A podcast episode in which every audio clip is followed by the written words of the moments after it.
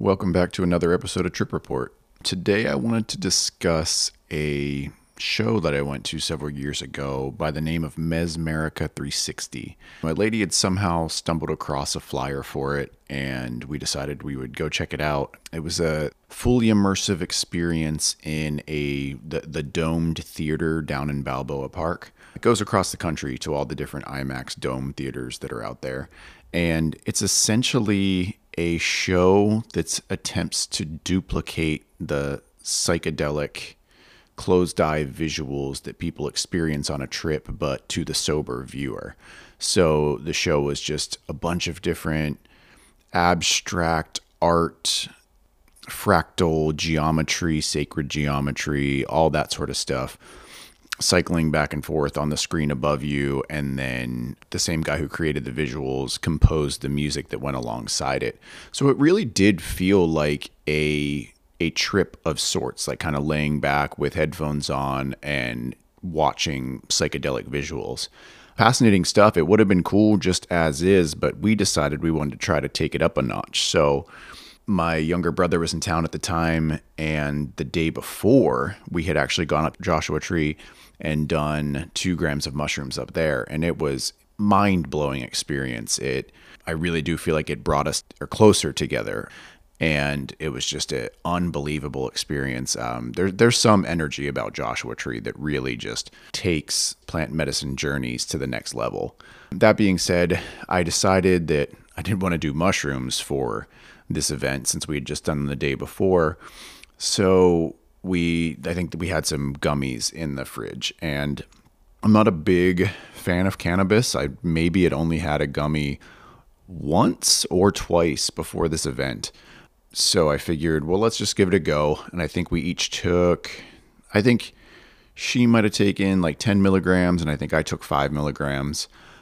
And I don't think my brother took anything. So we hopped in the car, drove down to Balboa Park, and got we showed up and I didn't feel anything hitting. And I don't think she said that she had either. So we went in and we were standing in line waiting for the the show to open up. And I thought to myself, you know, I took this edible hoping it would kick in and you know, I, I want to get the best out of this experience. So I remembered that I had two more mushroom capsules in the car, and they were half a gram a piece. So I was like, ah, you know what? Let me go out and just pop one of them and see if there's any combination effect that can hopefully kick this this cannabis edible up a little bit higher. So went out to the car, took that real quick, came back in, and finally the line started moving. We got in and had a seat. The show started, and like I said, it's, it's very cool. I, I would highly recommend it to anybody that has a chance to go watch it it looked like it went on hiatus for COVID, but it, I think that it's back on tour. So if you have a dome theater in in your city, I guess check it out, see if it's around. Again, it's Mesmerica 360. So we sit back, we're watching it, and like I said, it was cool. I don't think that personally, I don't really like to take psychedelics when I'm watching something moving. Like I've heard people say to me before, uh, oh, you know, I like to take some mushrooms and watch a movie or or you, I, I would see something some kind of visual perspective uh, video movie something like that and somebody be like oh that'd be so cool on psychedelics. And i was like not really. What makes psychedelics cool is that you can look at a stationary pattern and then it turns into a moving pattern. And that's the fascinating thing to me. Or just closing your eyes and seeing unbelievable worlds that you know don't exist in the in this natural realm. So I'm watching all these visuals and on the show and I'm enjoying it. Don't get me wrong, and the music was really cool, but I was just kind of had to ask myself is am I feeling anything different? Am I seeing anything different than I would be seeing this completely sober? And I realized at that point that my mind started wandering and I was thinking about how we've only been so deep in the ocean and that we've actually, I think we've been deeper in the ocean than we've been able to drill into the earth. So there, there's the concept of the earth has this molten core in the center, but we've gotten deeper in water than what we've been able to drill through a, the earth itself. So I was asking, like, is there really even a molten core like if we've never been to it, we don't really know if it exists. It's, this is all theoretical. So I was thinking, you know, in if, in if we have explored the depths of the ocean, we've only gone down to a small area because you don't have enough fuel or air to you know to search like a, a whole state worth sized of the bottom of the ocean. So that being said i was like if there was any alien life or even giant squid or sharks or anything like that that exists as we were dropping down to that area they would sense something coming and move out of the way anyway so we wouldn't be able to see a lot of these things that might exist at the deepest depths of the ocean. And that being said, I was like, what are the chances that because the majority of this globe is covered in water, that there are different tunnels in the bottom of the ocean that go completely through the earth? That could start from one point and then just pop out on the other side of the earth so that there is a straight shot through it and that's another way to access you know it could be a different way of transportation that's even more convenient. And as I started to realize that I'm thinking about this, that's when I thought, oh yeah, that edible kicked in for sure.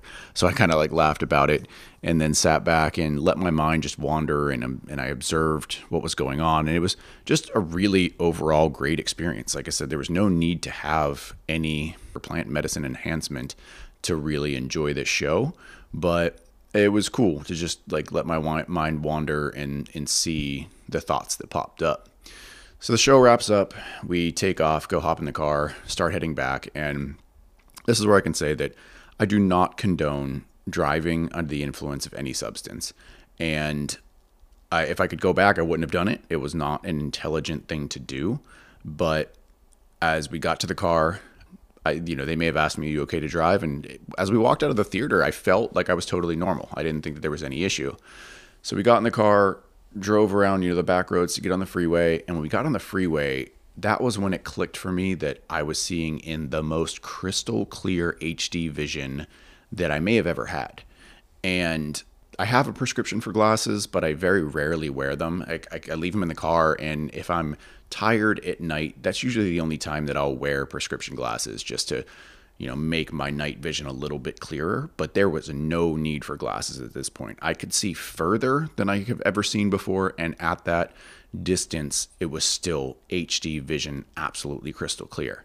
So I was like, this is actually pretty cool. But I got on the freeway, and because I knew that in, in all reality, I was in the, under the influence of something, I played it like, again, could never condone any substance while driving, but made a lot of poor made some poor decisions in my 20s where I drove home from parties that I should not have.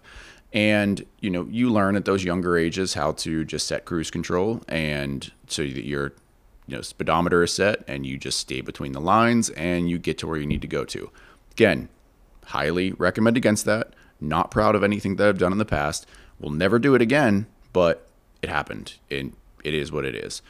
So played the driving under the influence game, set the cruise control to the right speed, held it in the lines, and worked my way up the freeway. Now, as I was accelerating to 80 miles an hour, it felt uh, it felt like I was in a rocket ship. As I was just picking up speed, picking up speed, it felt like I was going so fast. It was unbelievable, and it was fun. I mean, like it felt really cool. And I think that she had looked over me at the time and said, "You know, are you okay?" Because I, I had a big smile on my face and I was like, oh yeah, I'm having a wonderful time. And so being set at cruise control, I got to the point where, you know, I would need to adjust up or down with the plus minus button. And I think that uh, it, I'm pretty sure it adjusts like one mile an hour when you press each way on that button. But every time I would press it up, I felt like in Mario Kart where you hit the little arrow on the ground and it felt like I had turbo boosters launching me forward in the car. And then every time I would press the down arrow and lose a mile an hour, it felt like my body was being sucked backwards into some kind of vortex. So bizarre to be so in touch with the body and so in touch with speed to feel every little movement like this so drastically. But I worked my way over to the carpool lane. Again, barely any traffic. This was, I think, a weekend night. So there was, an, or weekend evening, I would even say. So nobody really on the road. Um, probably the safest place to be, the safest time to be in this state while operating a motor vehicle. Again, don't do it, but that's this is the story. So So we get in the carpool lane, and as we're getting closer to North County, there's a few areas where you go down a hill, back up a hill. You know, the freeway has some elevation change to it. And when I was coming uphill, it was almost as if I couldn't tell whether I was going up or down. It was very bizarre. It, it did it didn't feel like I could tell like even though I knew that I was going uphill, it almost looked like it was going down. So it was a bizarre depth perception thing that was going on. But then whenever I got to the peak of the hill and we started to come back down, I could I could watch the speedometer and know that I was locked at 80 because I was on cruise control. But because, because the car was facing downhill and I could now feel myself descending in elevation, it felt like I was just picking up more speed and more speed and more speed. I would have guessed I was doing 200 miles an hour by the time I got to the bottom of the grade and it leveled back out, but still doing 80 because the cruise control was set there. So it was just fascinating that how the body can take into account the elevation change and the pitch and everything that's going on. So finally we get up into up into Escondido area where we're by the mall and coming out of the carpool lane instead of having to cut across five lanes of traffic to the right to get off of the exit they have an exit ramp straight from the carpool lane. So I turn up there to leave and just busted out laughing. And they were like what? What? What is what's so funny?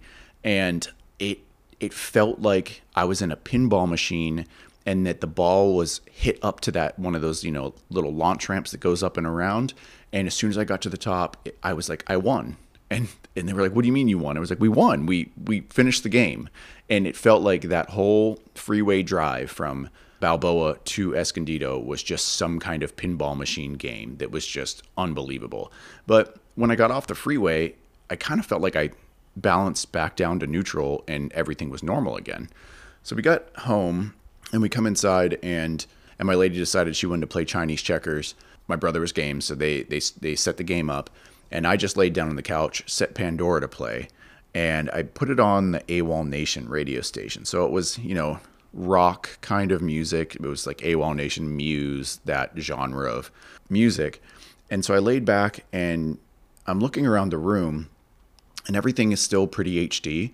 But what was bizarre was all of the plants looked fake. So kind of it's usually the flipped whenever I'm on mushrooms. It's like the things that are of nature are crystal clear, vivid, um, alive. You can tell. And then all of the man made things seem synthetic and fake and weird.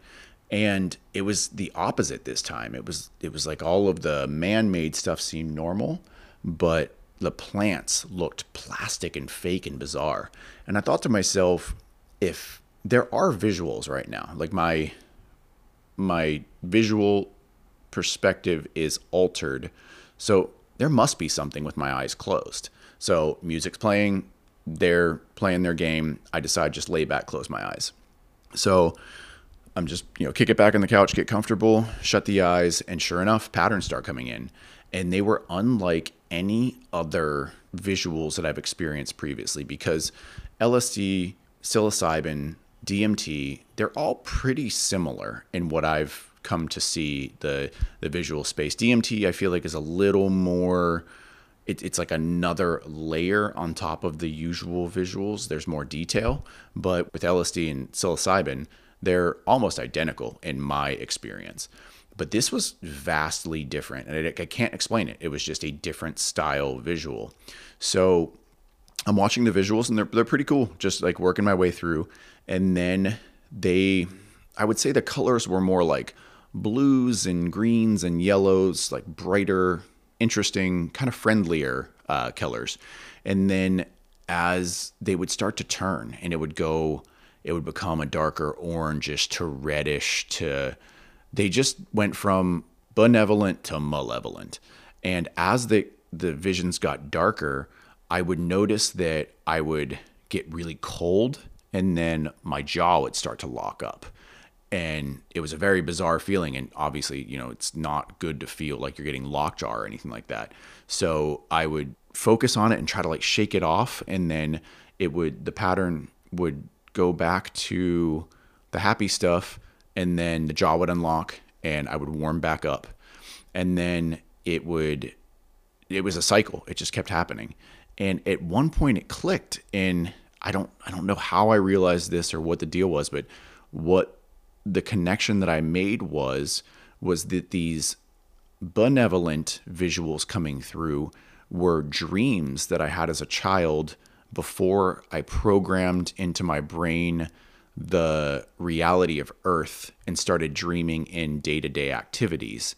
And then the malevolent visuals that came through were the nightmares that I had as a young child before I could program in earth based nightmares. So it was like these were the visuals that I essentially would have had in the womb before I was put on earth and built a complex in my brain of what earth visuals are. Very bizarre. So I decide that this is this is getting heavier and heavier and I was like I'm just going to go lay down in bed because I was whenever the coldness would set in from the dark visions, I was like, I just want to be under a blanket right now. So I explained to them, I was like, I'm seeing dreams and nightmares from being a baby. And they were like, okay, I don't know what that means. I was like, but I'm going to go lay down. Um, yeah, you play your game. It's all good. So I go in and I was actually really enjoying that style of music with where I was. So I brought some headphones in with me, um, the same Pandora station on on my phone, and went back for the ride. So I got in there, and again, it was just a cycle back and forth. It was a nice, happy visions and warm, calm, comfortable, and then back to the darkness and lockjaw, cold, and now the tremors started to set in. So I would be actually like shivering with the cold as it as it hit me, and the nightmare side started getting longer and longer and longer as the dream side was you know taking the the backside you know it kind of flip flopped as to what the experience was. So eventually the dark side just started getting way too dark and way too heavy and i thought back to when we were at the 2018 arizona psychedelic conference we saw a seminar on cannabis assisted psychotherapy. And I, I wish i had taken a picture of the slide but what he had shown was there are traumas associated from level one to five, with five being like the heaviest, craziest traumas that there are. And the only way to purge traumas from your psyche is to bring them down levels. And I think he said it like level three, you can finally clear it. So if you have a stage five trauma, you have to bring it to four and then bring it to three, and then you can push it out. And on the slide, it showed that level four traumas or level five traumas, level four traumas, and level three traumas were associated with different different styles of purging. So they could be vomiting, it could be yawning, it could be shivering, it could be sweating. They were they all were tied into one specific level of trauma. So clearly with the shivering and the cold and the lockjaw, I was purging something. So I thought back to it and was like, okay, well, I, I couldn't remember which stage it is, but I thought to myself, okay, I need to let this go. That's the game plan now. And I focused and I said, okay, let this go, get this out. And like I said, it was coming in real heavy. It was staying more the negative stuff than it was the positive stuff. So I said, okay, let's get this out here. We got to let it go. We got to let it go. And it got so bizarre. The music got really heavy and like mechanical. The guitar sounded extra electric and just like I can't even explain. It was just the music got so so gnarly, and when it did, I started manifesting what I can only explain as what looked like little psychedelic rocket ships. They were like these little machines that I could feel their torque and their power as they came up in for all around the vision they were like latching on. And i was sending more and more and more and they were coming up and latching on to this deep dark vision. And when when i had enough of them there and i was like okay i have the power now i was like let this go. Let it go. And the it was just like this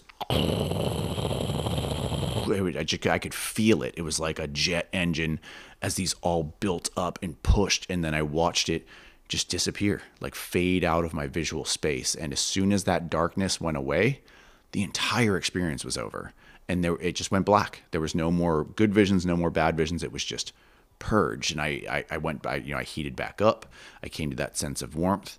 And then I think it was no coincidence. The second that it settled down, went to black, and I was done, my lady opened the door and said, Are you okay in here? And I was like, Yeah, I just cleared some trauma. I don't, it wasn't, a, I can't tell you what it was. Like, it didn't come up as any association. It was very metaphorical, but I knew that there was something buried that got pushed away or cleared out. And again, I woke up the next morning, felt like a million bucks, like something, like some big weight had just been lifted off of me. So, this is one that I felt that I should share because it was just so bizarre. I haven't had a cannabis mixed with uh, psilocybin experience since. Like I said, it, cannabis does just doesn't really call my name, but I can see. You know, Terence McKenna had often mentioned how these two work in tandem and can benefit one another, and I can definitely see that. I mean, it's it it took one experience you know, like usually a half a gram of mushrooms would do absolutely nothing for me. But such a low dose of both of them combined was not only very interesting visually, but had profound changes on my psyche and purging trauma. So, yeah, I don't know. Will I try that one again? I don't know. But I definitely felt that it was worth sharing. I think I'll wrap this one up here. As I mentioned previously, I'm really hoping to have Colin on at some point this week if he can make it down here. Kind of jumped over the other two solo experiences that I said were lined up next, but I figured this would be a quick and easy one, and then I'll work on the other ones this week. So until those come out, thanks for listening. I'll catch you in the next one. Love you guys.